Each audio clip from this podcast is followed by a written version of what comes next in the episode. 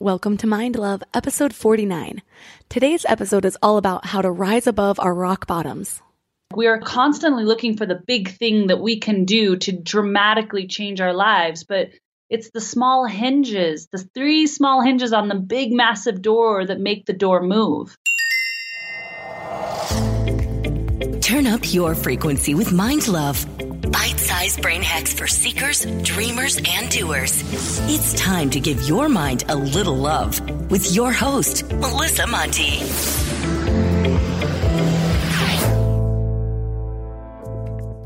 First, Mind Love is a Castbox original. Castbox is the fastest growing, highest rated podcast app on both iOS and Android. And for good reason. The app is awesome. Personally, it's my favorite and where I listen to all of my podcasts. You can still listen to Mind Love wherever you get your podcasts, but I hope you'll give Castbox a try. Second, don't forget to subscribe on whatever podcast platform you're listening on, and leave a review if you can. Reviews really help to entice more amazing guests, plus, it helps me grow the show, which ultimately helps me give more value to you guys. Hi, friends. I've been thinking a lot lately. I am so grateful for my life right now. I literally get to work on my schedule, spend hours with people who inspire me, and share everything I'm learning with tens of thousands of like minded people each week. But what's crazy to realize is there's just no way I would be in this position right now if it wasn't for all of that pain I endured. Nothing quite spurs your drive to work on yourself like feeling like your life literally depends on it.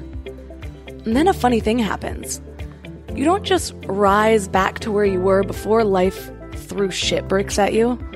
You usually rise above it, sometimes higher than you ever thought you would go.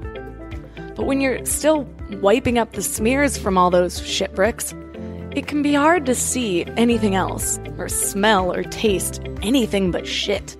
When you're going through it, you're not thinking about the relatable life experience it's going to give you so that one day you can teach people how to clean up their own shit bricks. You're not thinking about how it could eventually make you a better mother or a more compassionate person or a more loyal friend. The big picture is out of view because you're so focused on those little details uh, of how to somehow ease up how much you're hurting. When you're in pain, that's where your focus is. Think about when you stub your toe. The first thing we tend to do is hop around grimacing. For that moment, we stop caring where we were even just walking to, and our primary focus is how we can alleviate that pain. The same thing happens with emotional pain. When you feel emotional pain, the same areas of your brain are triggered as if you were experiencing physical pain. Most of our focus goes to that pain point. But the truth is, our biggest challenges can be our greatest gifts. It just depends how you handle it. You can either let all of your attention go to that pain point and let the obstacles stop you in your tracks, or you can face them head on and try to find your way around them. Oprah said, challenges are gifts that force us to search for a new center of gravity. Don't fight them. Just find a new way to stand. That's an important quote because finding a new center of gravity means you've changed. You're not the same person as before those shit bricks. When you're forced to find a new center of gravity, it means that you're going to feel unstable for a little bit. But then your mind and your body start to calibrate. Your muscles stabilize and you come out a little bit stronger. Our guest today knows all about this firsthand. Her name is Danette May, and she's a leading health expert and the founder of Mindful Health LLC and the Rise movement. She's a motivational speaker, number one author of seven health and women empowerment books, and she has a following of millions of people around the world. But before she became a source of inspiration to all of these people, Danette lost her son during childbirth, got a divorce, and found herself with $47 to her name, all one after the other. It was then that she decided to stop being the victim and rewrite her story. She transformed her life from nearly being broke to operating as a single mother to owning a $20 million business helping women around the world. And today she's going to help us rise above our own stories. Three key things we will learn are how to turn your mess into your message, how to find strength in our weakest moments, and the science behind the woo woo, like manifestation and crystals. Before we get started, I want to tell you about the best way to stay in your highest frequency between episodes. Thousands of listeners are loving my daily morning mind love emails. They're short daily reminders of your own beauty, magic, and power so you can start each day with your best mindset. Just go to mindlove.com and sign up right there on the homepage. Plus, you'll get some amazing free gifts when you do. First, you'll get a really cool free booklet of Powerless based on proven methods from the most successful people in the world to automate your highest decisions. Plus, you'll get a free guided affirmation meditation. It's set with a binaural frequency known as the miracle tone, which is known to make you a magnet for love, health, and abundance. Then it's layered with affirmations to perfectly tune your frequency for transformation. Just go to mindlove.com to sign up. Or if you're out and about, just text the word morning to 33777. That's morning to 33777. And now let's welcome Danette May to the show. Hi, I'm so excited to be here. Your journey is, first of all, incredible, but also just so relatable for so many people. So let's start with the short version before we dive into all the details. So basically, my book, The Rise, is really a book that was told, I feel, by my spirit to write. And I didn't want to write it. I was throwing hissy fits at 2 a.m., having vulnerability hangover every night as I was writing this book. Like, this cannot be the book I'm supposed to write. And it was because I didn't want to share all the dark, messy truth of who I am and even the bright and shiny parts of me. But I knew that in this day and age, it's so important for women to come together in a new conversation, to come together in vulnerability and vulnerability in sharing not only the dark, but also the big, tiny parts of us and all the things that light us up that we are maybe scared to share with other women. So that is the journey of the rise. and my journey is just really that gap between me as a single mom, $47 to my name. I had lost my son broke as a joke with a head full of negativity, right? Had pushed people out of my life because of my stories. And then found myself six years, not that I found myself, but I stepped into myself of who my essence is. And now I'm running this eight figure business, inspiring millions of women around the world and married to the man of my dreams and and just living a life that's literally something that I pinch myself every day. And so the rise is really what is that gap? What is that space in between in that journey? And what are the steps that I've taken as a coach within myself, coaching myself? Part of your story that really stood out to me was how your relationship with your intuition changed during your journey. Why do you think you ignored that inner voice, or maybe distrusted is a better word, for so long? Yeah, we all have massive intuition. We all have this gift and we know the answers and but yet a lot of us are spending time searching outside of ourselves, right? We Google inspiration, we Google answers, we go and get a guru or we funny that it's called Google and Guru, or we ask our friends, or we think it's outside of ourselves but I think that's because we're taught from an early, like very subconscious way. I don't think um, our parents mean to do this or society necessarily society kind of means to do it because then that makes you a consumer if we tell you you're not pretty enough or you don't have the answers but this product or this thing does we get taught those things and so as an early age you kind of get quieted and you also get quieted because of media TV. That's very noisy. None of us are really in nature like we used to be. We're tribal people, but now we live in boxes. We eat from boxed cereal. We watch a box. We drive a box. We do all those things that keep us in the box. And so we shut off the intuition. I don't think my story is any different than most. I think most of us, even the ones that maybe say they're rising or enlightened, we often have to check ourselves because are we programming and living our lives based off other people's perception of what we should do versus what is our intuition telling us to do? It's so true because we are impressionable. That's how our mind works. So we have to be aware of what we're allowing to impress upon us. So consuming information is okay, but what information are you consuming? We can consume sitcoms with average people with standard beliefs? or we can consume stories of other people's risings and new powerful ways of thinking. There's a book called Steal Like an Artist that basically says you start by copying. You paint like Picasso or you sing like Adele. And then once those styles start to become a part of you, you create your own unique style from there. I think the same thing applies with life. You learn about those who rose before you, how they started, what kept them going, what their thought processes were. And then once those new powerful stories of living start to feel normal to you, you build enough strength to create your own story of rising from there. Ooh, that's so good. That's so true, though. We do, we steal, and that's okay. I think some of us feel like a fraud if we do that, but you're not. Like for me, my journey, a lot of it was listening to people that had fallen and were in their dark, and then they'd risen into this amazing person that I kind of was admiring, right? So I was doing the things they said that they did, and that helped me on my rise. I did the same thing. I went through back to back traumas, and I just felt helpless. I didn't have the strength to come up with ideas to get me out of my mess or to try to save myself, really. So I just started reading. And at first, I wasn't even strong enough to apply what I was learning, but I was flooding my brain with new knowledge. And then one day, I felt strong enough to make just one small move, just one action that was more positive than what I had been doing before, and then another. And they started to add up. I started building habits that helped me make bigger moves. So I think a lot of making progress is also having patience with yourself.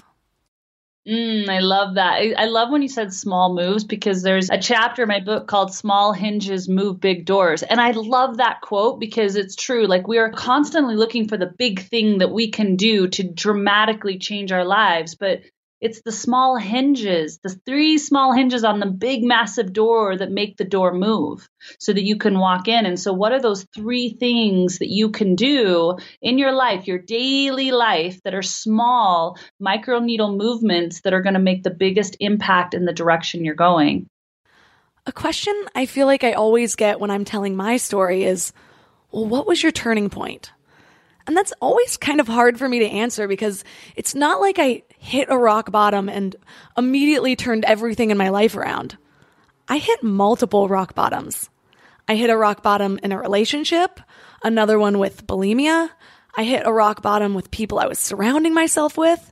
And some of these were lower than others, but the depth of your rock bottom really depends on where you are at the time.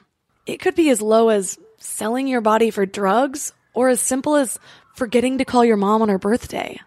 I know you went through these waves as well, so tell us about your first rock bottom. I was married. I, on the outside, looked like I was living this pretty decent life. There wasn't anything spectacular or shiny, but it was nothing that looked too dark. I was on autopilot. I was just in cruise control.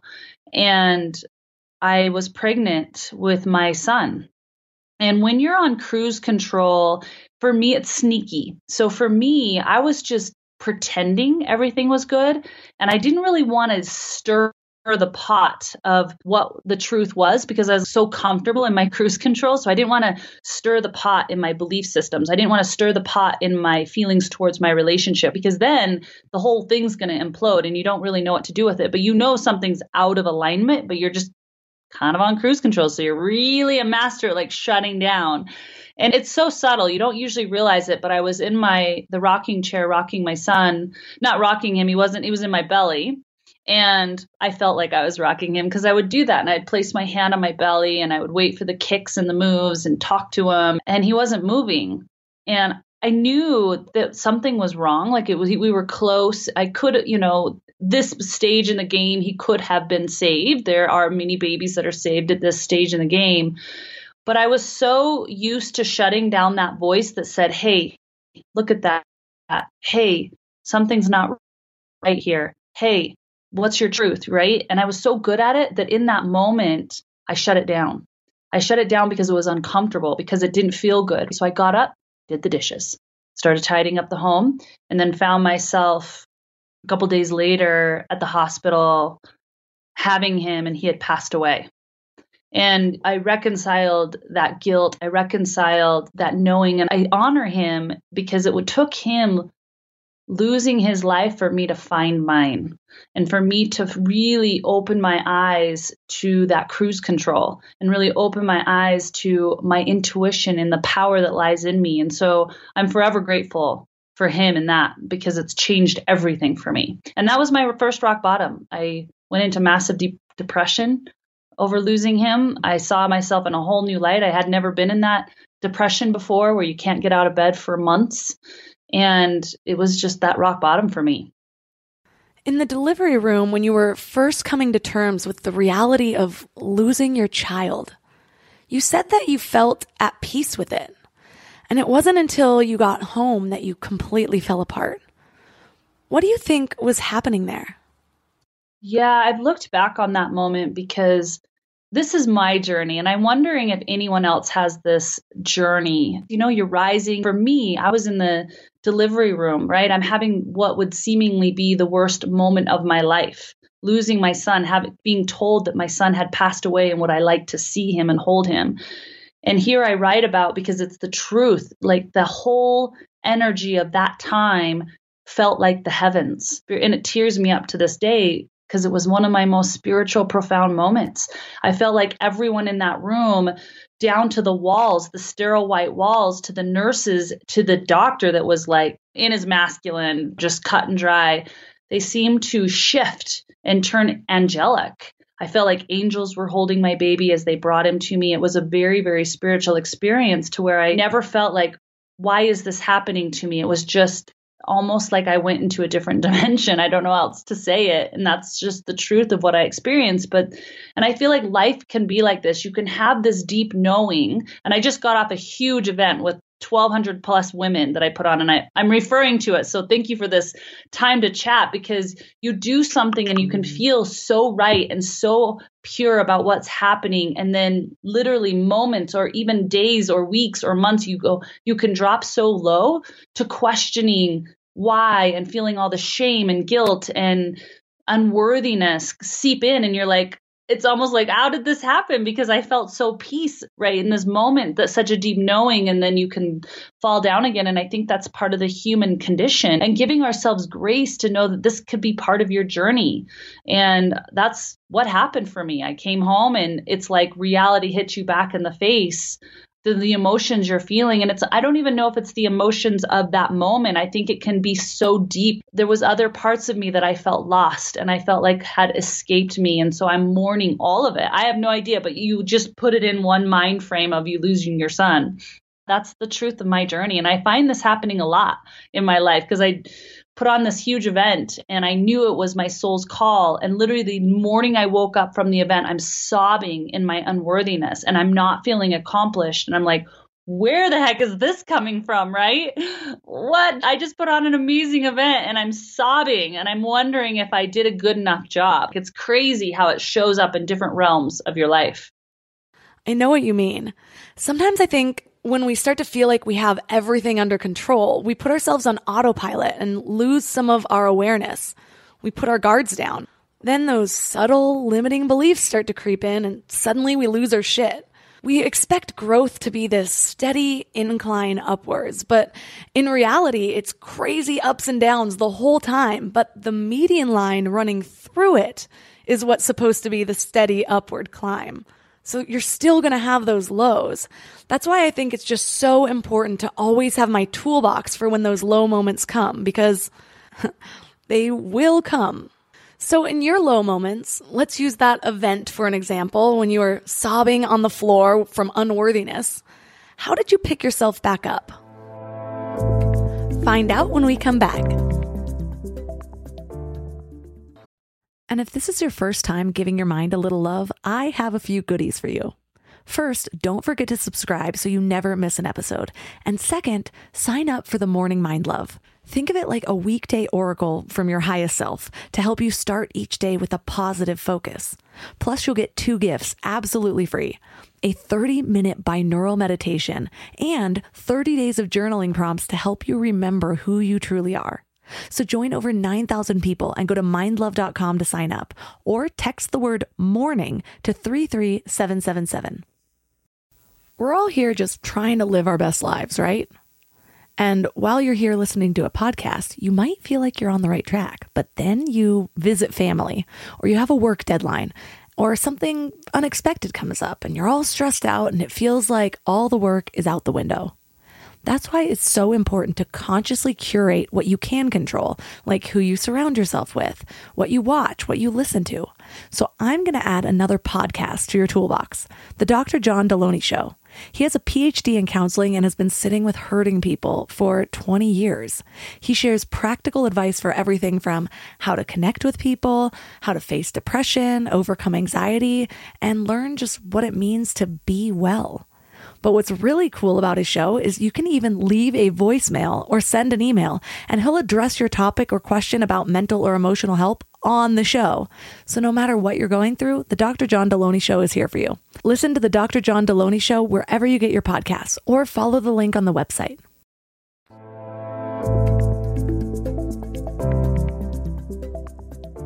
How did you pick yourself back up?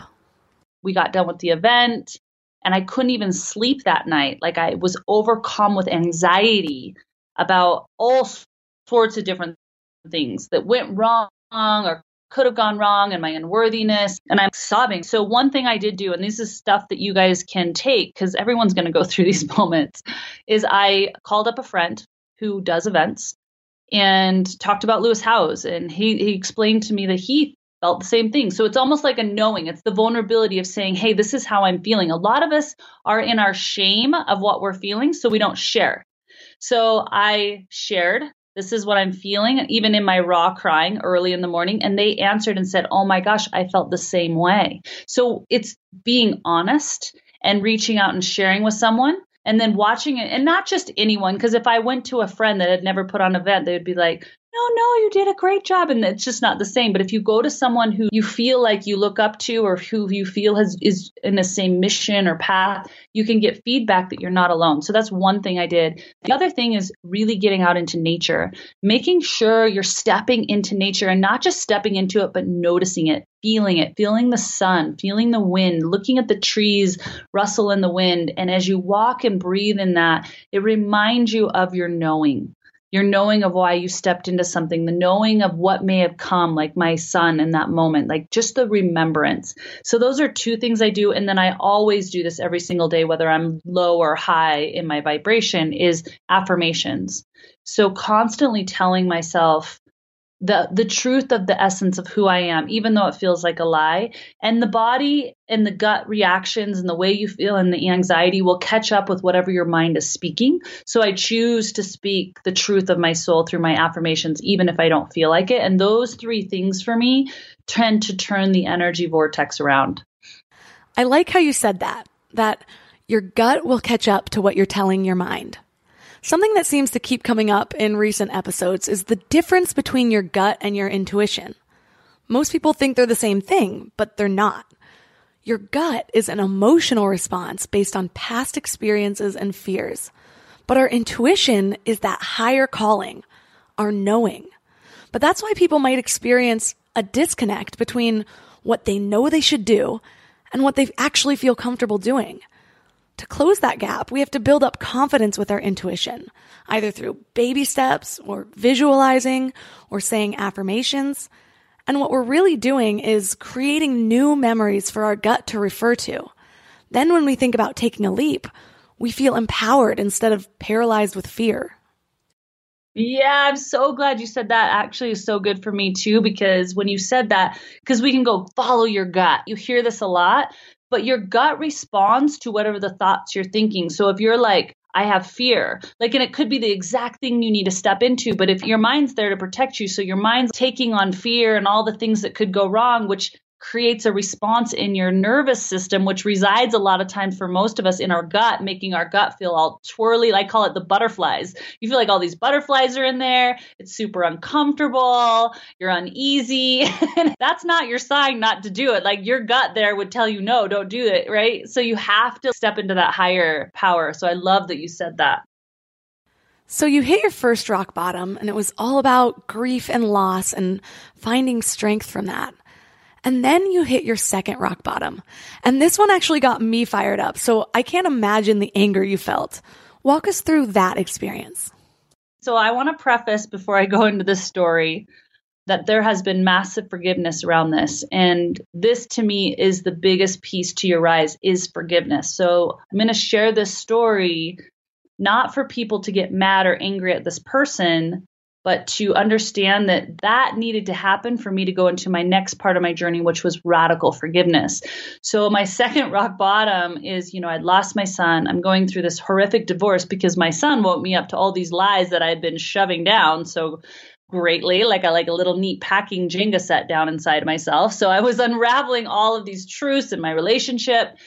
And my ex at the time just wasn't at that same point of truth finding right? So in his anger he shut down all the accounts. He had stepped away. I'm taking care of my daughters by myself. He's processing and what de- dealing with grief the way he knew how to deal with grief. And he ended up shutting down all our accounts and taking the children's saving screens that we had been putting away since the day they were born, like with money that we barely had because we had a dream for them when they were old enough to take a hold of that money. And I went to buy groceries with the girls and I was swiping the card. And you know how that is like you swipe a card and you sometimes they just don't work. And so you're like, oh, I'll just get another card. And I got another card, didn't work. And I'm like, okay, third card and then that third card, I knew something was really wrong because it wouldn't work. And I had to leave the groceries and ran to the bank and sat down with the receptionist. And as she proceeded to tell me, I had seven accounts that I knew nothing about, and all of them had been zeroed out. And they had been being trickled out two years prior. And I couldn't even believe it because I thought you had to have two signatures to zero out an account. It only takes one if there's two people on an account. I had no clue, right? And mm-hmm. I got into the car with the girls, and just like perfect timing, my youngest goes, Mom, I'm hungry. And it was this moment for me to go, Whoa, how am I going to take care of my kids? How am I going to feed them? How am I going to show up for them? And it was just a very low moment for me because I was in a space of massive pride. I didn't want anyone to know that I was that girl that had hit, that had married that guy and had got herself into this situation.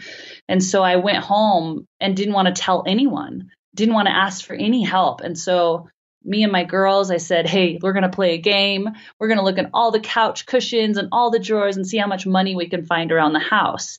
And we played the game. I was trying to pretend with them and they we all counted up $47.63 and that was where i had to start now i look back on that i'm so grateful for that moment crazy as it sounds because it truly showed me the character of what can be had if i have a dream if i pull up my big girl panties and just get to work on my dream because $47 I was eating beans and weenies, girl. I was not able to buy anything. I was losing weight. People were noticing it. I was trying to feed just my kids what I could and trying to ask clients money up front, trying to get as creative as possible.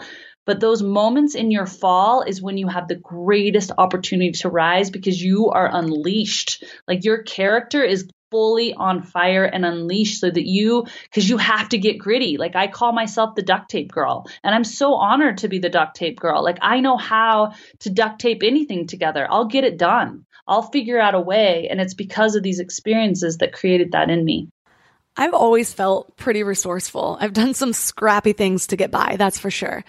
But there's definitely something empowering about knowing that no matter what life throws at you you'll find a way to survive yeah, because even when the money comes, which it has come now, I never really have any more fear. I think there's people that get a lot of money and there's a fear of losing it. And for me, I'm like, oh, if I lose it, I just know how to gain it again. Like I know how to do that stuff. Um, I've watched this. I've spoke at so many business things and there's these people that don't go into their dream, but they're driving Land Rovers and they're living this kind of what seemingly nice life. And I'm like, I'm used to sleeping on the floor with tinfoil on my antenna. I'm like, what are you doing? Like I would go after my dream and sleep on the floor versus having all this nice stuff. and not pursuing my dream because I'm afraid to sell my Land Rover. But I watch this kind of circle story that people have that they won't step into their dream because they're afraid to lose something. And I'm like, dude, like I I can lose it. I don't know how to make it again. Like I'm good. it's helpful for me to remember that money is fluid. Money's a concept, like an idea. So just like ideas flow from one person to another, money flows from one person to another. That's why it's called currency. Think of it like the current of water. Because ideas are fluid, they're always changing and evolving. And guess what? Because money is fluid, its value changes as markets evolve. Okay, now ideas increase as they flow. Money increases as it flows. So we've established that money is fluid, not solid. Money is only perceived as solid because of fear. Fear makes any idea seem solid and real. It freezes and it makes your mind twist any new information that you hear to confirm your fears. Now consider this. Ideas increase as you give them away, and they don't just add up to two ideas. It's exponential. That's why so many successful people form mastermind groups where they brainstorm ideas because they know how valuable it is when you get two brains in a room. Well, money also increases as you give it away. Think about investments. They generate money and it seems to come from nothing because it's combining capital and forming partnerships. I guess that's why the poor care about how much money they don't have the middle class care about how much money they have, but the rich care about how their money can work for them as a fluid exchange of energy. How do you think you would have handled that situation differently if you hadn't had kids? Do you think it would have been more challenging, or did they somehow give you that extra strength that you didn't know you had? Oh, yeah. I think kids are like, uh, they're like the wind beneath your wings. Mm. Truly. It's like you're a mama and you want to like make sure that they get fed. The basic needs are taken care of. And so that makes you super resourceful. You just get a little more gritty at least for me. I mean there's no is not an option. Whereas i wonder if i didn't have kids if i would have waited in the victim i would have waited in the loneliness and the just the downfall a little longer. But when you got someone to take care of it's like oh, that mama bear comes out and you just get really gritty. Sometimes when I think mama bear, I think of a mother who attacks anyone who messes with their young. But you said you moved into a place of forgiveness. I can't even imagine how hard that must have been. That journey was huge. And I do believe it's the most important journey we all get to take. And I say we get to take because I'm here to tell you that we all have had pain. We've all had our falls. We've all been betrayed and had massive things happen to us. We all have a story, basically. And forgiveness is one of the hardest parts of our rise, but it's the most necessary for us to fully rise. And so, my journey to forgiveness with my ex, my journey with my forgiveness with my family was a long one because people just say just forgive and it's almost like we need a new word because forgiveness has been used so much that we're like that doesn't even resonate for me anymore. Like that just feels so out of alignment with my truth. So if you have to take on a new word, take it on. But I'm going to use forgiveness for the sake of I don't have a new word. But get stepping into this releasing of your soul so that you can be in your fullest expression. And I'm talking forgiveness of yourself too. And I have so many women that will have been holding on for years pain from something that they've done in their past. Mm-hmm. and it's keeping them from living this life. It's keeping them from their soul's call because there's just no forgiveness. They'll be like i cheated on my husband one time like 8 years ago. It's like every day they're cheating on their husband by not letting that go by not forgiving themselves in their pain and in their dark hour. And it's like oh my god that's what i'm talking about with forgiveness is freeing yourself from that moment, which was dark, which was not right, which didn't feel good. But if you're living it every day in your mind and you're holding on to that anger or that rage or that guilt or that sadness, that's the sadness. That to me is the part you get to forgive so that you can be in your fullest expression. Yeah, when you consider the fact that time isn't linear, you really realize how harmful holding on to past anger is. Taking trauma, for example, we can actually see permanent changes in the brain after trauma. I think of it as this negative energy circuit that gets caught in a loop. So you're essentially reliving it over and over again. Well, when you hold on to something negative, it's like a part of your thoughts are held there, reliving it. Every time you think of what you should have said or how wrong the other person was or what you wish you would have done, how your life could have been different. So if a part of you is still partially living in the past, how can you ever be fully present until you release what you've been holding on to? Totally, absolutely. And so I think of it like a hot air balloon. It's like you're trying, you're doing all the other things, you're feeling, you're getting new life underneath you. You're just in a different space, but you're still holding on to that memory. You're still holding on to that rage. And so it's like the hot air balloon's trying to go, but it's latched to those cords on the ground. So it's trying, the heat's in there. So just unlash them, unlatch them. It's not righting the wrong. It's just saying, no more, no more am I going to allow these thoughts to keep coming up and coming up and coming up. Do you feel like your spirituality has changed at all from childhood until now? I don't know if my spirituality has changed. I think that's our essence. And that's always been in me. That's in everyone, whether we know it or not, and whether we see it fully or not, it's there. And so, what I think has actually happened is I'm seeing more clearly the truth of who I am, which is to me spirituality.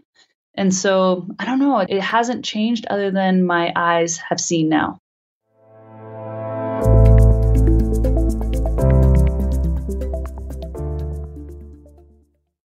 I'm constantly sharing with my clients to stop searching in life and instead start aligning. It's true with purpose, with relationships, with higher versions of yourself, and it's also true for hiring. The best way to search is actually just to match with Indeed. Indeed is your one stop hiring platform with millions of job seekers visiting every month, and their powerful matching engine helps you find quality candidates fast. Plus, Indeed lets you schedule interviews, screen applicants, and message candidates all in one place. But Indeed isn't just about speed, they also deliver quality. According to a recent Indeed survey, 93% of employers agree Indeed delivers the highest quality matches compared to other job sites. I love Indeed because it makes hiring so much easier. I'm all about alignment in all areas of my life, and that includes people I hire to work in my business. So I need a hiring partner that makes it simple to find candidates with the right skills. And that's Indeed. And what's really cool is Indeed's matching engine gets smarter the more you use it, learning from your preferences and over 140 million qualifications. Plus, I love that I can do all my hiring in one place. It's just one less thing to keep track of between all of the other things. So join over 3.5 million businesses worldwide who rely on Indeed to find great talent fast. And listeners of this show will get a $75 sponsored job credit to get your jobs more visibility at Indeed.com slash mindlove. Just go to Indeed.com slash mindlove right now and support our show by saying you heard about Indeed on this podcast. Indeed.com slash mindlove. Terms and conditions apply. Need to hire? You need Indeed. This show is sponsored by BetterHelp. I really need to get something off my chest. Being a mom of a three year old boy is really freaking hard, and sometimes it has me questioning my sanity. But then he'll grab my face and call me his sweet little mama. Yes, that's a real thing he says, and it will all melt away until I break his banana. I thought I was done with emotionally abusive relationships, but nope. We all carry around stressors, big and small, and when we keep them all bottled up, it can start to affect us negatively. Therapy is a safe space to get things off your chest and to figure out how to work through whatever's weighing you down. For me, just talking things through is hugely helpful, but it's so hard finding friends and family that are unbiased or non judgmental. And therapy isn't just about dealing with major trauma, you know? It's about learning healthy coping mechanisms, setting boundaries, becoming the best version of yourself. And BetterHelp makes it super convenient too.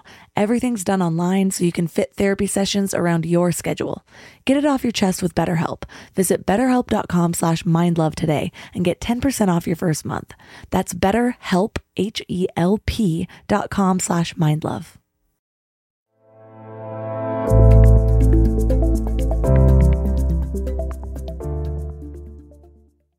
So you went from $47 to your name and getting scrappy and finding money under couch cushions to your own eight figure empire.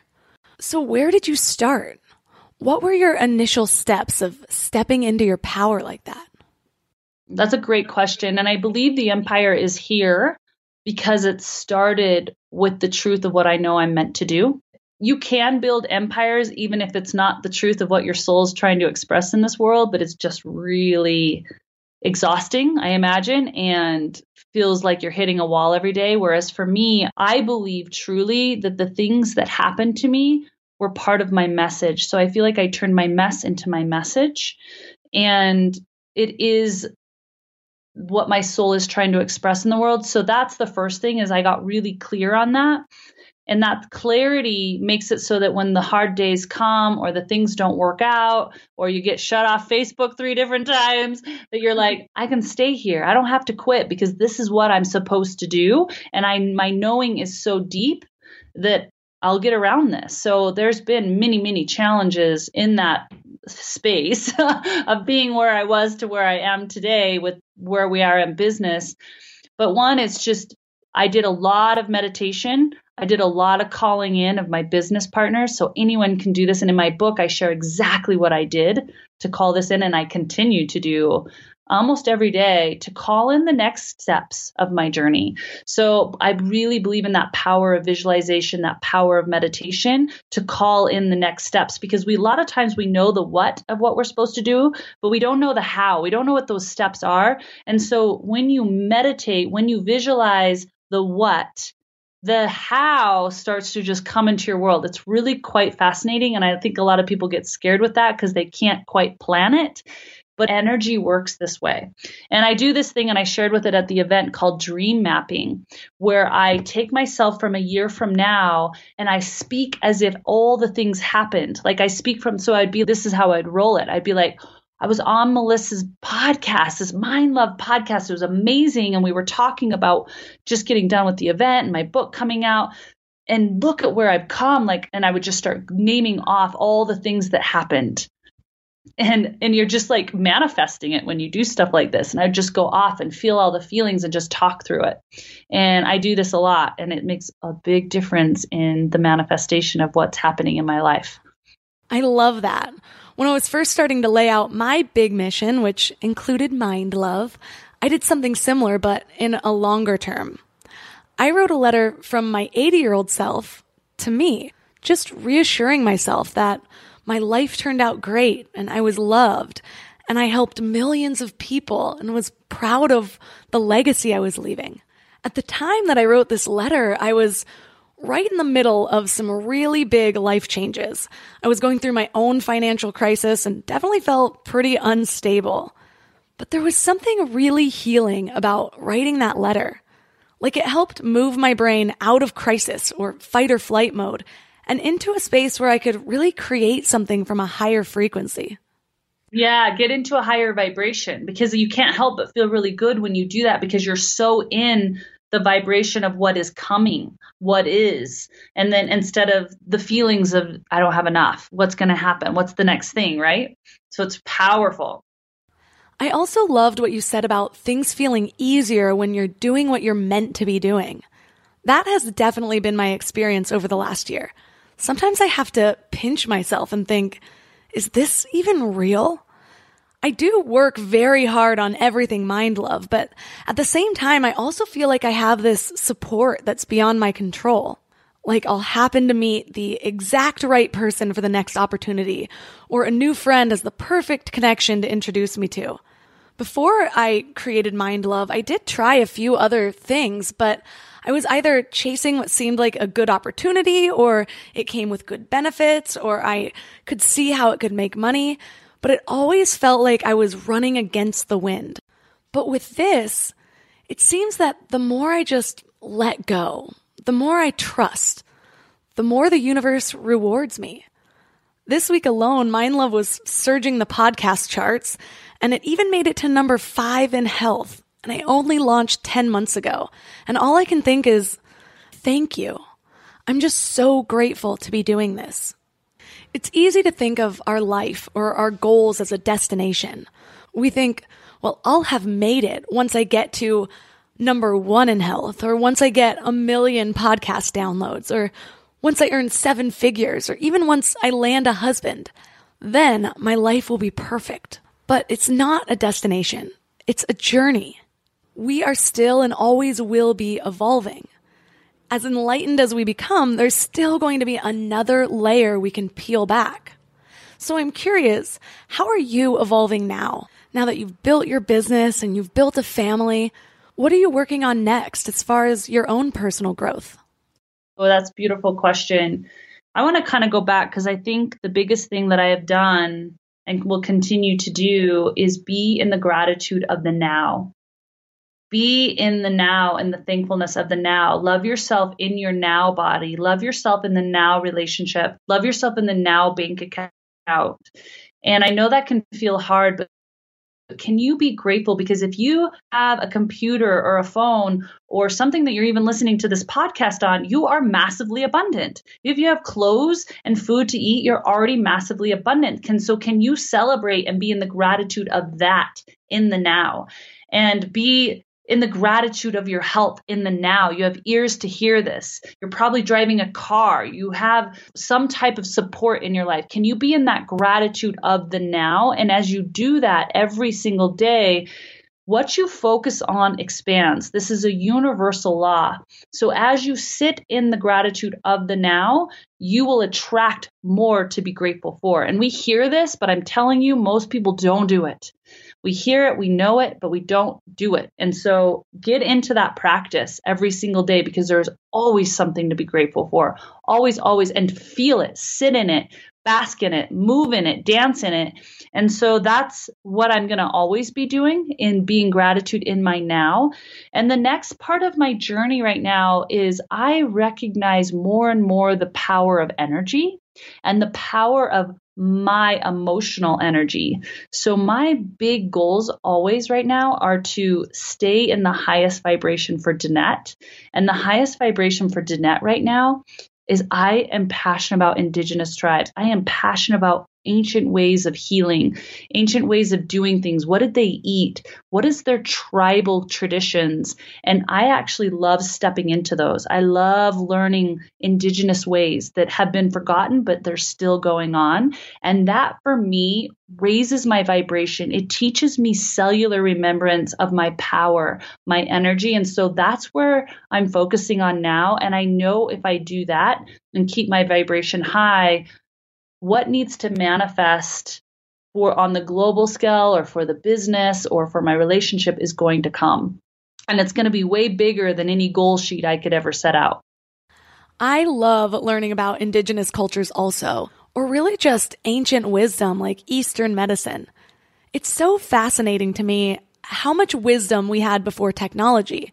But it makes sense because all we had to go on was our intuition the state of our planet was still natural. So there weren't cellular frequencies surging through everything and we couldn't just find every answer on Google. What's crazy is that it seems as humans evolved, we just let go of all of our wisdom from our ancestors, especially here in America. And it's not even like we just stopped using them. We gave them a stigma. Holistic methods are making a comeback, especially in LA and as science backs it up, but as far as the message the government puts out, our most natural ways of living are still looked down upon or even called crazy. Why do you think that is? Wow, I'm going to speak something that I wonder if people are ready to hear. So I was up in the Ozarks with a Native American healer, and I watched him use animal feathers to heal, literally heal people. And and I asked, I said, I'm watching you use these feathers and I'm watching these feathers do their thing, like feathers, you guys, feathers. And I'm like, and he, and this is how they did this. And I'm watching this with my own eyes. People with mass trauma, alcoholism, cancer, all sorts of sicknesses being healed by feathers. And he said, Do you know there's a law out about collecting feathers? You can't have eagle feathers. You can't, and he's using all different kinds of feathers, right? Of different animals for different things. And I'm like, why are we not sharing this? And he's like, it actually shunned upon. indigenous tribes have been using crystals and people get all weirded out by crystals like oh that girl likes crystals she's woo woo she's weird and it's like oh my gosh we have crystals all over the world in our rocks and underground some of them are in our bodies like and we get all woo woo around it and i think it's because as humans we like to make it hard we like to make things really difficult and i do believe there's been a shutting down through government and i'm going to get into a way bigger topic there's been a shutting down of this knowledge to keep us small, to keep us as consumers of what they want us to buy. I am mind blown that white sugar isn't a toxin. It doesn't have a skull on its bag. But no, because it's owned by the government, you can buy white toxic sugar at every store you want and you can buy them in big bags. But you get coconut oil, you get cacao, and they put a toxic label on it, and they have to legally put a toxic label on it. I think people are dead. I know because I was dead. I was so unconscious to all of this. We're buying dead food. We're having dead conversations through the news so that we stay numb to the truth that's there. So that's why these indigenous tribes have been shoved down. So you buy pharmaceuticals. And I'm not saying that modern med- medicine doesn't have its place, absolutely, but really wake up to the fact of why are you buying a pill when you could actually be using something that's already here in nature, like food. It blows my mind. Crystals, feathers, and they make laws around these things. Like there's like stories around how evil these things are. Like you can't have feathers, you would get in trouble. Yet Native Americans can still have their feathers and they still do their healings with them. And I've watched it. So I can't deny what I've seen. I just can't. But they're not going to go do it in public or they're going to get in trouble. It's crazy because they haven't just made it illegal. There's a stigma around it now too. And I understand. I was there. I used to think that way. I was, first of all, raised in America and in a religion that considered even looking deeper into things blasphemy. But for me, there was one thing that triggered me, like a wake up call, when I realized that maybe if I don't bring more awareness into my life, my best interest isn't going to just happen for me. So I started doing research. And right now we're lucky because we're living in a time where science is catching up to ancient teachings. Let's get into crystals for a sec. We're all energy, and no one's going to deny that you can feel the tension when you walk into a fight, or that being around a negative person all day makes you feel lower. So, how could working with a tool with specific energetic properties not alter your own energy? Get this quartz is known as a master healer, it amplifies your intention. Well, we also use crystals in technology, and one of the most powerful examples is in microchips. Think of how crazy it is that a microchip can store data without being connected to a power source. Well, guess what's in a microchip? silica dioxide, otherwise known as quartz. And it was recently announced that quartz can store data for up to 3 million years. So consider that maybe it is possible to store information within quartz crystal using your intention. And now there are even devices that can photograph auras, so we can literally see the change happening while working with crystals without having extrasensory abilities. Going deeper, if you understand quantum physics, you start to see how manifesting your reality doesn't seem as much like magic as it does a scientific process. I could geek out on this all day, but there is real credible scientific evidence to back up all these things that grandma would call woo woo. And there is scientific evidence on all of this that we're talking about. And you guys, there's scientific evidence on the power of your mind. Once again, do not underestimate the power of your healing with your words. Your words actually change the molecular structure of your cells. And this has actually been proven scientifically that when you speak high vibration words like, I am healing, I am powerful, I am enough, I am beautiful, I am healthy, I am regenerating cells, you say those things, and there is scientific evidence that you actually start to heal. And so we forget that we just actually have the power too through our words sometimes and our vibration and what we're going to think and consume and be around actually can heal you. You don't even need anything a lot of times because you have the power inside of you through your words. Exactly. And bringing up what we discussed earlier, remembering the power of our emotional position when we're saying affirmations. If we're affirming, my mind and body are in perfect balance, but we're in a low vibrational state, it'll have a different effect than if we're feeling into gratitude and envisioning our mind and body radiating in perfect balance. Our thoughts and our words set our intention in motion, but our feelings and emotions are what magnetizes that intention. Yeah, and I think a lot of people get caught up because it's hard when you're in the shadows of whatever you're going through, or you're in the chaos of financial ruin or a relationship imploding, those are raw feelings and they're there, right? You're angry, you're sad, you're feeling all the feels. And so I think a lot of times people are like, I can't get into a high vibration right now. I just can't. I'm feeling all the feels. And I can speak to this because for a long time I was in those fields, right? Lost my son, went through this terrific divorce, had $47 to my name. And what helped me is I just continued to do the words even in the negative feels. And what happened is over time, that energy shifted because I stood in the words, even in the negative feels. And then it just slowly, like a cyclical effect, I ended up getting lighter because the words started to manifest a lighter situation. It started creating a little bit of relief it's subtle, but it will happen so that you can actually get into a higher vibration when you're saying these words. And then it becomes like a rocket ship because then you're in a good vibration saying these words, or you do a workout and you say these words, and whoa, you make love and you say these words after an orgasm. Whoa, like you just start to magnetize and manifest even more in your life, but you got to start somewhere. So start in your low. Just that's what I did for a long time. And it's a slower process, but still do it because it will start to move you into a higher vibration over time. Exactly. And I went through this process through reading inspiring books and hearing how other people did it. But I think it's important to remember to have patience with yourself and with the growth process. As I said earlier, I didn't have the strength right away to apply everything I was learning or make any big life changes. But what you feed your mind is what your mind will be digesting when you're not feeding it anymore. That might be the most tweetable thing I've ever said. What you feed your mind is what your mind will be digesting when you're not feeding it anymore.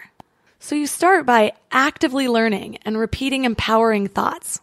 This all happens in your right brain. That's the active side when you start memorizing it and when you start to build new thought habits, that's when it moves from the right brain, the active side, to the left brain, and it starts to become a part of you.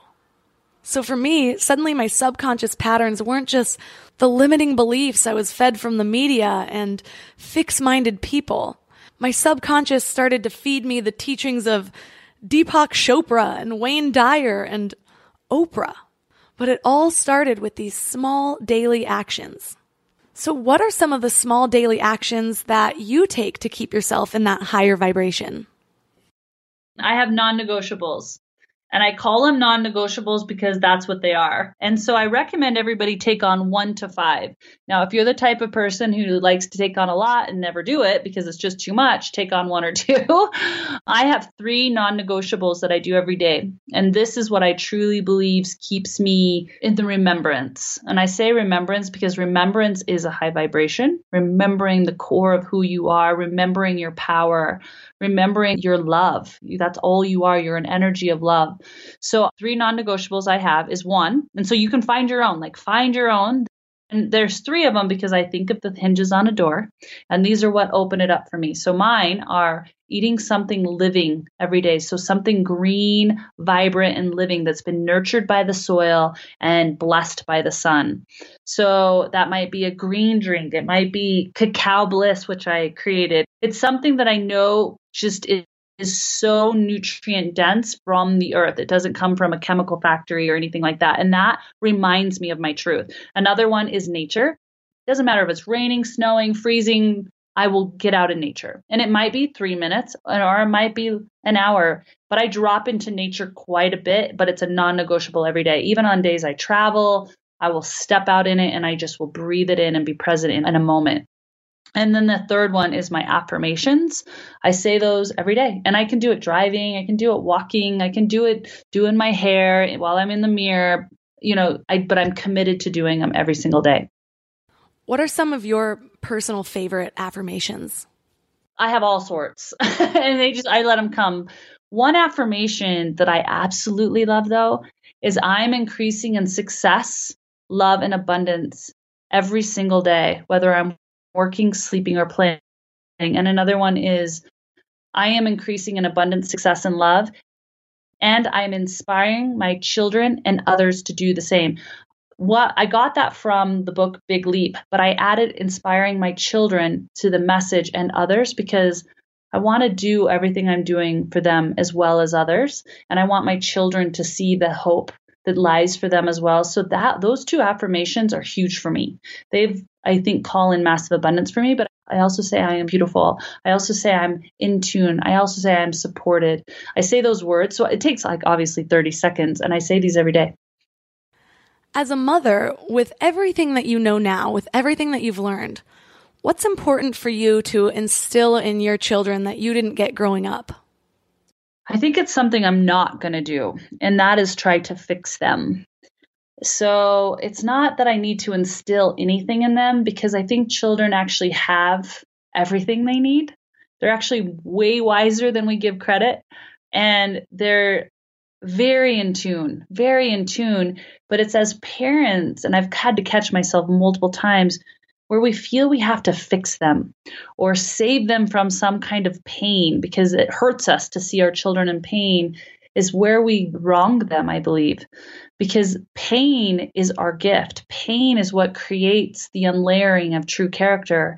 And if we're trying to save our children from pain, then we're taking away an experience for their growth if we're trying to fix them, make sure they have friends, make sure they fit in, make sure they're the best athlete or get the best grades, or we're trying to fix them, they feel that. And then they wonder if they're broken. And so celebrating their falls, celebrating the things that are not going right, and saying, oh my gosh, I'm so glad that's happening because you are going to learn so much through this. You're going to show us all what you're made of. Thank you for that. That to me is the greatest thing I can do for my children. That's powerful. Just really supporting them in their own journey of transformation. Which actually brings me to my last question. My favorite quote from your book that I wrote down and highlighted right away was Transformation looks like a glimpse of heaven and feels like hell. So, what does that quote mean to you? Yeah, girl, you honed in on an interesting line. So, say that again because I think people need to hear it again. Transformation looks like a glimpse of heaven and it feels like hell. Yeah, I say this word transformation, and a lot of people will use that word or they'll use alignment. I'm in alignment, or I'm not in alignment, or I'm enlightened. And it's all kind of the same, right? And we get this misperceived notion that transformation should feel light or alignment should feel like flow and ease. And if it doesn't feel like that, then you're not in alignment or you're not in transformation. Transformation to me and alignment is stepping up into your truth. That's plain and simple, stepping up into your truth. But that doesn't mean it always feels easy. That doesn't mean it looks easy. It doesn't mean people aren't going to leave your life. You're going to be faced with resistance. So to me, alignment, to me, transformation is standing in your truth, standing in your convictions of your soul's purpose. And however else it's going to show up, it can feel gritty, it can feel hellish, it can feel um, hard. And that's okay because that is alignment if you stay in your truth. Well, for listeners who resonate with your story, where can they find you online? And tell us about your book.